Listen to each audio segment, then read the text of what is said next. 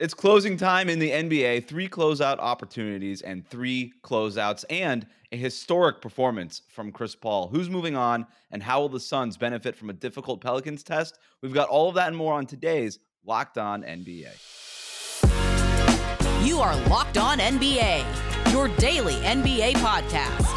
Part of the Locked On Podcast Network, your team every day. It is Friday on Locked On N B A, your daily podcast on the N B A, however you may be tuning in, YouTube, Odyssey, or wherever you get podcasts. Thank you for making Locked On N B A your first listen every day. I'm Wes Goldberg here with Adam Mares. The seventy-sixers avoid a disaster and the Mavericks move on.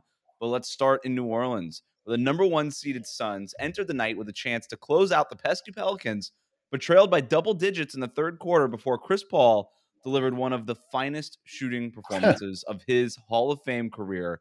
Chris Paul scored thirteen points in the third to bring the Suns back and made N B A playoff history as he became the first ever player to make fourteen of fourteen shots on his way to thirty-three points.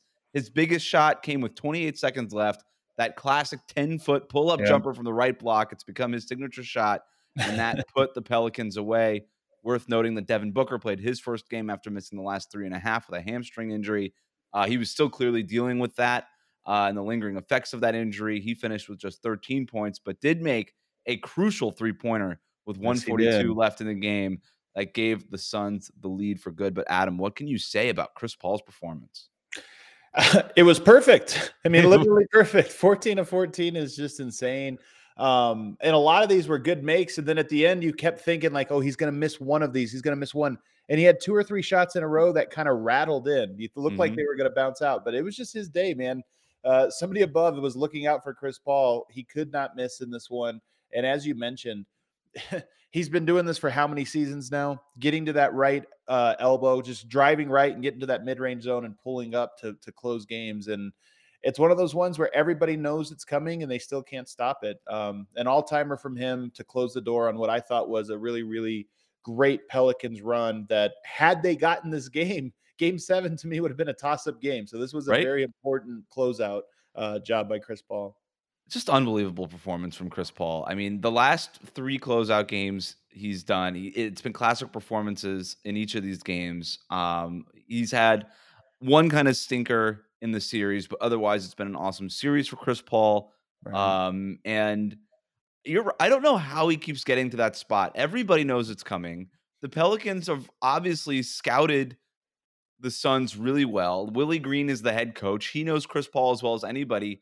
And there's just nothing you can do. He gets the defender on his hip, turns that hip into getting the defender on his back, and then just kind of scoots his way into that little right elbow area and hits that shot every time. It kind of clanged around three or four times and finally fell through. And you're it almost right, reminded it just, me of the Kawhi shot against Toronto a couple a years bit. back where it bounces straight up and you're like, is that going to drop? And it did.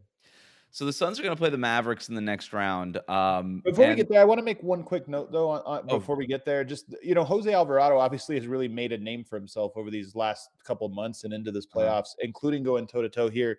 I thought one of the big differences between the last game, which, as you mentioned, was a, a, a really bad Chris Paul game, to this one, which was obviously a phenomenal bounce back. Obviously, the addition of Devin Booker provided a little bit more spacing, but I think more importantly, Alvarado had been getting into him, pressuring him a full court, just trying to wear him down, and I think it had a real effect on him. In this game, I thought Phoenix did a better job of getting him off ball from mm-hmm. bringing the ball up the court so that he it just conserves yeah. some energy. Then you can run the half-court show, and I thought it was just such a difference between all that extra work he had to do, taking that off his plate. It really worked out. I actually thought Cam Johnson was really big for them in the fourth quarter. And he was one of the guys that they would bring the ball up because right. um, I don't know why he was just always sort of the free man to, to kind of bring the ball up. You're absolutely he's, right. He's good, man. Like he's Cam, really good. Cam Johnson is such a funny guy. Like he only played twenty-four minutes tonight. I, I mean, I don't know what he is. The sixth, seventh, eighth best player. I think he's probably sixth or seventh best player on that team. Easily the best seventh best player in, uh, like in the playoffs. That's a really good player to have that deep into your rotation. Um, it, it speaks to how deep the Suns are and just their overall strength. Obviously, you're getting Hall of Fame stuff from Chris Paul. You yeah. mentioned the the how Alvarado was just bugging him all series, right? And, and we kind of yeah. saw those frustrations boil over in the in the previous game. And you could you just know Chris Paul was just like, I'm not letting that happen again. I'm coming out, and he probably didn't say I'm going to go fourteen of fourteen for thirty-three points, but he he decided that he was going to have a better game, and, and that's exactly what happened. But yeah, they had so many options. Devin Booker being back is obviously very helpful. Um, and, and you know, I thought we saw the strength of Phoenix uh, just take over. A, Chris yeah. Paul, B, their depth yeah. um, tonight. And, you know, they, you know, we always talk about, hey, if you can kind of get one big test early in the playoffs, that almost springboards you uh, for a long playoff run, right? And I kind of think the Pelican series was just, nobody expected it out of yeah. a one eight series, but it really did test them, right? Like if Chris Paul now has this resolve going forward and Devin Booker's injury, the worst of his injuries in the in the past, and you're getting like big time stuff from DeAndre Ayton, who's hitting those floaters and, and just being such an outlet for them on offense in the way that he didn't really have to be last year. Um, you know, this could be the series that springboards Phoenix. Not that they needed it, but you know, there's there's competition. The Mavericks are coming up in the next round. It could be the Warriors in the right. Eastern Conference or in the Western Conference Finals. Like this could be a really important thing for them. The one thing I'll say about that is, if you look at the path that they likely have to the finals, it would be obviously this one, and then you go through Dallas and Golden State.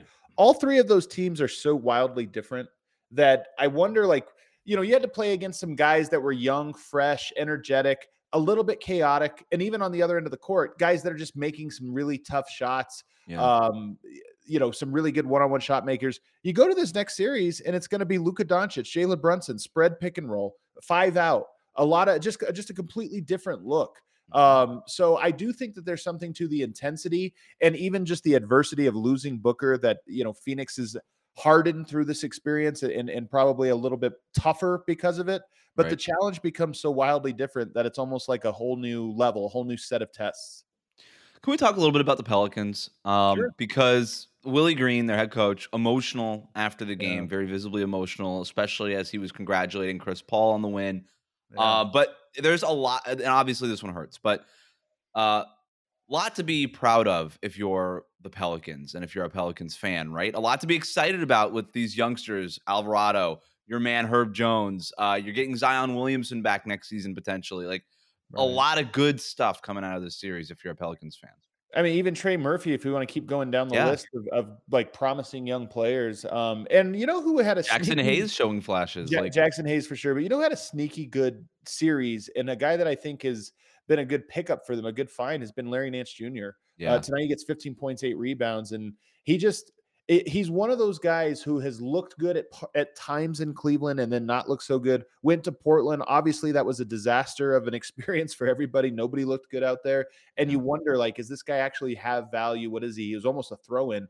And now you see him out here and he's completely reinvigorated, and his skill set is much needed and much appreciated for that team. So uh, I'm with you. Willie Green's a great coach. What they have done in one, if you just think back to where they were at the start of this season, when they had that horrible start, when the Zion stuff, you know, is he even going to play? He looks terrible. He's overweight. And David Griffin, these reports come out about him. Um, they were in a really bad, really, really bad situation, about as bad as any team in the N B A. And for them to go to that, to the feel-good story of the N B A this season, that's just a heck of a turnaround. And I credit, obviously, the young players, but I credit Willie Green as the captain of that turnaround. Yeah, and getting C J. McCollum, whose name we haven't even said yet, uh, at the yeah. deadline was huge. You know, you get a guy who's so respected in the N B A, and guys, you know, in the N B A really root for him and want to play with him. Um, and to your point, you know, early in the season, it was, you know, how long is Zion for New Orleans? And now the entire vibe around the organization is so much different, so much more positive that I don't – if if Zion was going to demand a trade, at whatever percentage that was – going to happen is probably less now than it was then. I, I, if that makes any sense, like now there's a real sense of, okay, we're building something here. Zion Williamson completely engaged on the sideline, right? Yeah. With, with the team during the playoffs, and definitely, um, and, and from all the reports, he's really getting along with his teammates and really loves C J and all that stuff. Like that's, that's good news, right? You don't want to lose Zion Williamson. You add him to the mix next year. Larry Nance, to your point, is a really complimentary piece next to him in that front court. Um, there's just a lot to like. There's a lot to like about what the Pelicans are building. If you go all the way back to November twenty-second, they were three and sixteen, three wins, sixteen losses. So for them to go to that, that was the bottom. That's where they bottomed out. But to go from that to pushing the Western Conference uh, defending champs to a game six, and to make Chris Paul have to be perfect from the field to knock you out, that's a heck of a turnaround, man. Best story in the N B A this year. Yep. Um, the Suns are going to play the Mavericks in the next round. They learned that tonight in a thrilling win for the Mavericks in Utah. We'll talk about that next, but first, today's episode is brought to you by Built Bar. Built Bar is truly a standout among protein bars with its exceptional nutritional profile and so many delicious flavors. Built Bar is the pro- favorite protein bar of many discerning fitness trainers and fitness enthusiasts alike. All Built Bars are covered in one hundred percent real chocolate. They taste better than your current protein bar, and they're perfect for an after-workout snack or some needed energy throughout a day. Built Bars are low in calories and carbs. They're high in fiber. They are packed with protein. All you got to do is look at the macros. Most Built Bars contain one hundred thirty calories, four grams of sugar, four net carbs, and seventeen grams of protein. Compare that to most protein bars, and Built Bars are a clear winner. Plus, they come in great flavors: mint brownie, raspberry, salted caramel, cookies and cream, and so much more. They're all delicious, and new flavors are coming out all the time. And if you haven't tried the Puffs, then you're missing out on one of Built Bar's best tasting products. Puffs are the first ever protein-infused marshmallow. They're fluffy and covered in one hundred percent real chocolate. They come in churro, coconut marshmallow, and banana cream pie flavors. Here's the offer. Go to built dot com, use the promo code locked fifteen to get fifteen percent off on your order. Again, promo code locked fifteen fifteen for fifteen percent off at built dot com.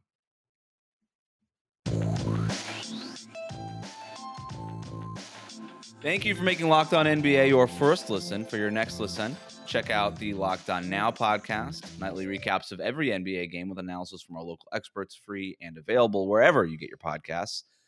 The Mavericks will move on to the second round after beating the Jazz ninety-eight to ninety-six. The Mavericks came back from twelve points down and outscored the Jazz thirty-six to nineteen in the third quarter. Mm. The game was still close until the yeah. very end. The Mavs led by eight in the fourth, but the Jazz battled back, and Bojan Bogdanovic's three tied the game at ninety-four with two and a half minutes to go.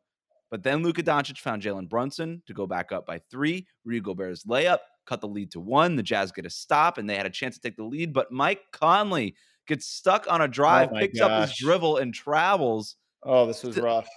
It was a rough. That was rough. Uh, still, the Jazz had one more chance. After Jalen Brunson splits his free throws, the Mavs led by two, and Bojan Bogdanovic again gets open. This time, wide open, wide open. Could not stress that enough. Wide open. Has the entire side of the floor just to himself. out of coming out of the timeout, had time to set his feet, measure the shot, but he misses, Adam. He somehow misses that shot. The Mavs hold on. They will face the Suns in the next round. Doncic and Brunson each finished with twenty-four points as Doncic advance, uh, advances past the first round for the first time in his career. Adam, an exciting end to the game, and one that has to sting for the Jazz. I, it was exciting in that it was close. I got to say, the fourth quarter, I thought both teams were kind of disappointing. both teams, they, they had their moments in this where, they, where both teams looked good. But the fourth quarter, I just thought both of them down the stretch made some bad plays, missed some big shots, and it was almost a story of missed opportunities rather than, you know, taking advantage of opportunities. But, yeah, you tip your hat to this Dallas Mavericks team that played without Luka Doncic for a while. Jalen Brunson had an incredible playoff runs, even mm. tonight, tied for leading scorer with twenty-four points. Um, this Mavs team just has this identity of this spread. I don't know if it's going to take them all the way to the finals or even Western Conference finals, but they really have a refined style of spreading you out, playing at their pace, and then just breaking you down off the dribble that, unfortunately for Utah, I, I want to say that they just get bad luck and that they keep matching up with this teams. But honestly, at this point, I think everybody, including the Utah Jazz, feel it was inevitable that they would run into somebody that can stretch them out this thinly. And that's exactly what Dallas did. I mean, it happens to the Jazz every single playoffs, doesn't it? And it just, it, it feels we, we could talk about Utah here in a bit, but um, yeah, Dallas going with like Dorian Finney-Smith at the five lineups, Maxi Kleber having great uh, runs for them yeah. in, in certain lineups during this Uh, series, um, and having Luka back with whatever like linebacker neck roll thing that he had tonight. That I don't know what was going on with that, but um, you know, he looks he looked good. Uh, not you know not top notch Luka, but he hit some big threes down the stretch. Um, he's obviously healthy and everything runs through him. But then you're getting really great contributions for Jalen Brunson, Spencer Dinwiddie can do stuff for them. Um, yeah, I, I don't know if it'll be a situation where they can actually challenge Phoenix. I actually think there's a case to be made that the Pelicans are a worse matchup for Phoenix than Dallas is, despite the fact that Dallas has, you know, the superior player versus the Pelicans. But, right. um, you know, they made it out of the series, and and, and it was going to be a tough one without Luka for those many for that many games, and you know they they avoided a game seven here. I think what's one of the things that's interesting to me is you watch the Mavs and how they performed without Luka early on and where they were impressive. In particular, I mean, Jalen Brunson, just his ability to sort of become the lead guy, the lead ball yeah. handler, lead lead creator, lead scorer, all those things was so great. I thought when Luka came back, the blending, I mean, obviously Luka's so great. He's the greatest player on that team. He might be the best player left in the Western Conference. I mean, that we could have a real discussion about that. Him, Steph Curry, Chris Paul, you, yeah. Devin Booker, there's some good ones left. But um, his uh, he takes up so much of the possession, so many of the possessions that I almost feel like they haven't quite fully figured out how to blend Jalen Brunson. I almost left some these last two games thinking they could have gone to Brunson a little bit more. Yeah. No, I it's it, I had the same thought, not tonight, but the the, the previous game where yeah, he comes like it, the ball movement was working so well without Luka, and like it was swinging in between Dinwiddie and Brunson, and they just were getting so many great shots. And then Luka comes back, and it's again kind of that James Harden-esque, you know, get out of my way, I'll I S O, I'll I S O, I'll I S O, and if I want to pass it to you, I will, and if not, I'm gonna just sort of, you know, dribble into a, a pull-up jumper or something. Um, I, I've noticed a little bit of some of that swinging stuff come back. I, I think they are. There's a conscious effort, I think, at least from the outside in, to try to blend the two styles, right? I yeah. think they maybe found something while Luka was out and saying, hey, you know what, actually swinging the ball back and forth is actually probably beneficial for our offense. And I actually and, think they reached a lot of places there during the regular season. It's just, yeah. it's one of those things about you miss some games and then you come back into it. It probably just takes a little bit of time, but obviously the margin for error against Utah was pretty wide. I mean, we know Utah was fragmenting. They weren't the most confident and connected group coming into the playoffs. Now you go to a Phoenix team who did not look like themselves in the first round. I mean, they kind of squeaked by New Orleans, but nonetheless, it's going to present a much bigger uh, challenge, and that margin for error is going to be razor thin. What happens to the Jazz now? I, th- I think everybody feels like this is the end of the line. I mean, we felt like that maybe a year ago um, mm-hmm. under diff- different circumstances. Maybe this team did decide to make a major move. But to me, it- it's just clear that they can't keep running it back with this group of guys. And I don't think it's any one player's fault. I think obviously they're far away from having a lineup that can cover for Rudy Gobert in the ways he needs. I mean, he's a great defender. I think he takes the brunt of of sort of the blame unfairly uh, for this. But you look and say, is he a guy that you're one or two pieces away from building the proper contender for? And if the answer is no to that, maybe you go with the younger player and the younger star, Donovan Mitchell, and try to move mm-hmm. on from Gobert. So to me, um, I think this is the last we will see of this iteration, and it'll be a major change to Utah uh, next season. There's a chance that Donovan Mitchell tries to get out of there too. Um, there is. You know, and so it could be not one, but maybe both stars. I don't know. I mean, obviously, if you have to pick one, I think you have to pick Donovan Mitchell based on where the league is. It's a perimeter-oriented game. He's your younger player. We've sort of seen the limitations of Rudy Gobert. Can you somehow unlock Donovan Mitchell if you had to get rid of one of them? Um, maybe there's something there, but yeah, I mean, it, it definitely feels like changes are going to have to happen um, within the Jazz organization, and they might not. It might not be completely up to them, right? Like Donovan Mitchell could ask for a trade, and we've seen that kind of stuff happen lately. This um, happens, by the way, all the time in the N B A. Like the Jazz, yeah. Utah Jazz, the Quinn Snyder, Donovan Mitchell, Rudy Gobert, Utah Jazz are going to be lost to history. They are going to be a failed experiment of a basketball team.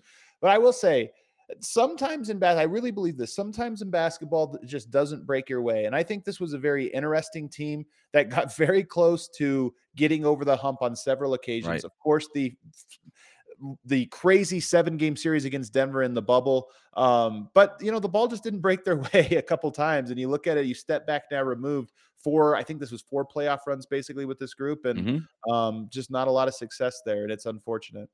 The best comparison that I've heard for this Jazz group are those like Chris Paul, Blake Griffin, DeAndre Jordan Clippers groups that were coached by Doc Rivers, right? And it was just, it was very similar. They just, they were so close, so close, so yeah. close, and just didn't have the supporting cast and could never get over the hump. And eventually, even though the players are good, the vibes are bad. And yeah. it's just, and, and you gotta, and you gotta try to move on. Speaking of Doc Rivers, the seventy-sixers took care of business and avoided a disastrous potential collapse. But first, let's talk about our friends over at BetOnline. BetOnline is the number one source for all of your sports betting stats and information. Find all of the latest sports developments, league reviews, and news, including this year's basketball playoffs and the start of Major League Baseball.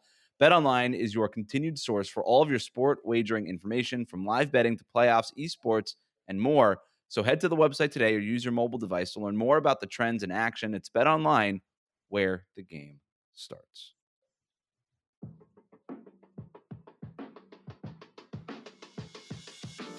All right, let's go to Toronto, where the 76ers took care of business and avoided a dangerous Game seven with a one thirty-two to ninety-seven blowout win over the Raptors to advance to the second round. Joel Embiid had thirty-three points and ten rebounds. James Harden had twenty-two points and fifteen assists. And Tyrese Maxey scored twenty-five. The Sixers used a seventeen to zero run in the third quarter to take control of the game. They'll face the Heat in the next round. But Adam, what did you make of the Sixers bouncing back and getting the game? I make of it that James Harden finally showed up. I mean, this was easily his best game, twenty-two points, six rebounds, fifteen assists, um, just controlled the game. And he was a plus thirty-eight, a game high plus thirty-eight tonight, which is wild. Just think about that, plus thirty-eight in a series that had gotten really close over the last handful of games. Um, so he played well, and you kept wondering, when was it going to come? When was it going to, when, when was he going to sort of show up? This was the game where he showed up. Uh, and as a result, it, it turned into a blowout. And on the other end of the court, the Raptors couldn't make anything. I mean, they struggle yeah. on offense, seven of thirty-five from the three point line. They, it was a bad, they picked a bad night for everybody to go cold. Yeah. During that seventeen oh run that basically decided the game, they had missed eight straight shots, which mm. is why they scored zero points. That's kind of what happens. But, um, you're, I, look, Toronto, they don't really have enough shooting. They were without Fred yeah. VanVleet tonight. Uh, and it, I thought it was kind of a matter of time before the fact that they don't have that many great shooters yeah. sort of became a problem for them, right? Like Gary Trent Junior can only be lights, you know, can only do those things for so long. He tends to be a little bit streaky. For sure. Um, Pascal Siakam gave him good minutes in the first half, kind of cooled off in the second half tonight. Uh, it was just a matter of time, I thought. But um, the, the Embiid and Harden stuff, like their their numbers together were awesome during the regular season. They were awesome in the first round. Um, and if James Harden is going to play like that, then the Sixers have a chance in the second round against Miami. If James Harden doesn't play like that, then I don't think the Sixers do have a chance, regardless of Embiid. Um, Embiid looked good, right? With the, with the ligament, yeah. like he still had a really nice game. Um, it doesn't seem to really be bothering him very much at all. Sure. So I don't even know if that's going to be a factor going forward for the Sixers. But um, I mean, he really struggled in the last one. I mean, it, it almost reminds you of Chris Paul, and that you wondered, like, yeah. oh no, is something going on? Is he, you know, has it, the Raptors figured something out about him? But tonight, you know, obviously he silenced all of those doubts. thirty-three points, ten rebounds, twelve of eighteen shooting, and four of those misses. By the way, four of his six misses came from behind the three point line. So uh, he looked very comfortable out there. The the 76er starters did. I will say, Toronto is very good defensively, and they're very switchy, and they're they're unique. They're smart in their approach. They always have, you know, kind of unique game plans. But the Miami Heat are going to test the toughness of Philadelphia, and to me, that's the biggest question I've had about them right. since they made the Harden trade. Is is this a your back's against the wall, we're going to dig deep team? The Miami Heat are going to force them to do that in this series, and I'm curious to see how all of them respond. Joel Embiid uh, quoted after the game as saying, you know, that Toronto was a good first round opponent, considering that Miami was their second round opponent because the schemes are so similar defensively. And in that, you know, yeah, both teams like to switch a lot. They have a bunch of versatile defenders who can cover a lot of ground. And um, yeah, in that, and they, they, they like to, they, they have interesting zones that they'll get into and things like that. So yeah, I think in some respects that's true. But to your point also, like, you know, there's a d- big difference between like P J Tucker and Chris Boucher. You know what I mean? And he was that, awesome, by the way, tonight. I can't. Yeah, I don't mean to like throw Boucher in the bus. Using him to slander here when he was incredible. Yeah, I think nineteen in the first half. Yeah, Chris Boucher. Uh, yeah, good. You know, good Boucher series. Good for him. Um, I, the other part of this too is the Heat just came off of a series against Atlanta, in which they completely shut down Trae Young. And yeah. and I think it's fair to say at this point in their careers, is Trae Young the superior guard to James Harden? I mean, certainly this season he was, right? You're gonna and oh so, my gosh, I can't wait for your it's your mentions that are gonna be on fire when this uh, when they hear this one. I Trae I Young like Trae Young. First of all, Trae Young has been fantastic as an offensive weapon. So yeah, I mean, it's not really a slight to James Harden, but it is funny to think about about. That just that idea about Trae Young have having surpassed James Harden in that capacity. I mean, you can't really argue against it if you just take the stats for the whole season. Now, we could debate ceilings and who do you trust more in a playoff setting and whatever. But solvability is the thing I think about it. That's is, that's is, is Trae more solvable than James Harden is? Even if Trae, to be honest, his peaks right now are, are every bit, if not, they're actually higher than what we've seen yeah. of a peak of James Harden. In the difference years. is that he's not playing with Joel Embiid, who throw right. like as as far as solvability, yeah, you could right. just sort of throw the kitchen sink at Trae Young. You can't really do that to James Harden because right. you've got Joel Embiid popping out the other end here. But still, like the Heat have shown, like like they completely dominated that Hawks series with their defense. If that defense is what's rolling into round two, then yeah, the Sixers are going to have a really hard time with that. They really yeah. are. Yeah. So, um, any That'll thoughts on the series? I think yeah. it'll be a good one. I really just am excited to kind of see, like I said, the toughness of the 76ers. I'll be honest. They were starting to splinter, I thought, a little bit last game. And I'm a little bit surprised that they won as comfortably as they did tonight. I always thought they could win. They were the more talented team. But I thought tonight's game would be more of a dogfight. And they came out and, and, and sort of broke this thing open until to start the second half. Um, but Miami's going to test them. And I, I'm just so excited to see how Doc Rivers responds. I mean, we're twenty-four hours away from him throwing his previous teams under the bus. Um, so I, their, their metal's going to be tested. Yep, yep. Um, all right. Last little exercise here before we wrap up. Um, we've talked about some of the really top end players in the first round. We only have one series yet to be decided, Minnesota and Memphis. Yeah. Just quickly, some of your top performers in the first round of the playoffs, maybe, maybe make your all N B A first round team or, yeah. or, you know, yeah, this one's interesting. I think the two Boucher guys on it. Yeah, Boucher's there after tonight. How could he not be? Um, the two guys that I think are the easiest locks are Jason Tatum just had an incredible series. Yeah. I mean, he had such a good series. People were talking about, did he sort of surpass Kevin Durant in this series? You know, he outplayed him. You yeah. could say he had the better supporting cast, better scheme, better system, all this stuff, but incredible playoffs for him. Jimmy Butler was incredible in his four games. Um, thirty points per game for Jimmy Butler. Yeah. Of course, a lot of that was, was, was it a forty-seven point game? A forty-five point game, but also tremendous defense, right? I mean, yeah. like I think he had he had multiple steals in every game he played in that series. It was crazy. I think those two guys are the ones that you look at and say those those have probably been the two best. Yeah. I I'm going to give the hometown discount here. Jokic is leading the first round in scoring and also has a higher field goal percentage than anybody else in the top twenty-five, which is pretty wild. Uh, I thought he was awesome in that series, and I thought I thought Denver would probably extends that series if he doesn't have to go out for those extra two minutes in the fourth quarter. But that we're not.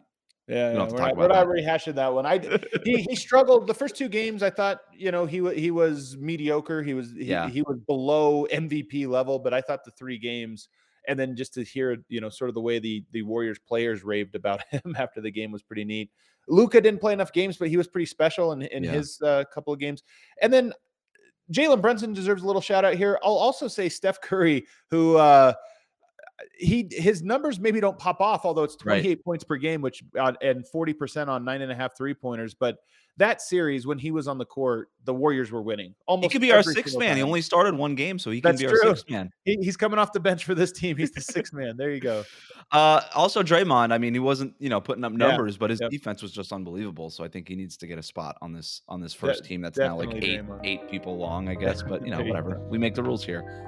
Um, not on the list is Kevin Durant. He's he's not on my list. Kyrie, Kevin Durant not on the list. Kyrie not on the list. Nope, I'm with you. Not on the list. All right. Uh, Mike Conley not on the list after that travel. Oh, um, oh that, that one hurt. That, that one hurts even to hear. You it. felt for him, didn't you? I, I really did. I really did. It was such a, a. I mean, Mike Conley doesn't turn the ball over. That's his thing. He like walked into a travel. It was the weirdest thing I've seen. It was, it was bad vibes in that Jazz team. That's what happens. They seep in. All right, that'll do it for us today. Remember to subscribe to new episodes of Locked On N B A wherever you listen to podcasts for thirty minutes of the N B A's top stories every day. Until next Friday, you can find me over at Locked On Heat, and Adam is over on Locked On Nuggets. Thank you for making Locked On N B A your first listen every day. Have a great weekend, Adam.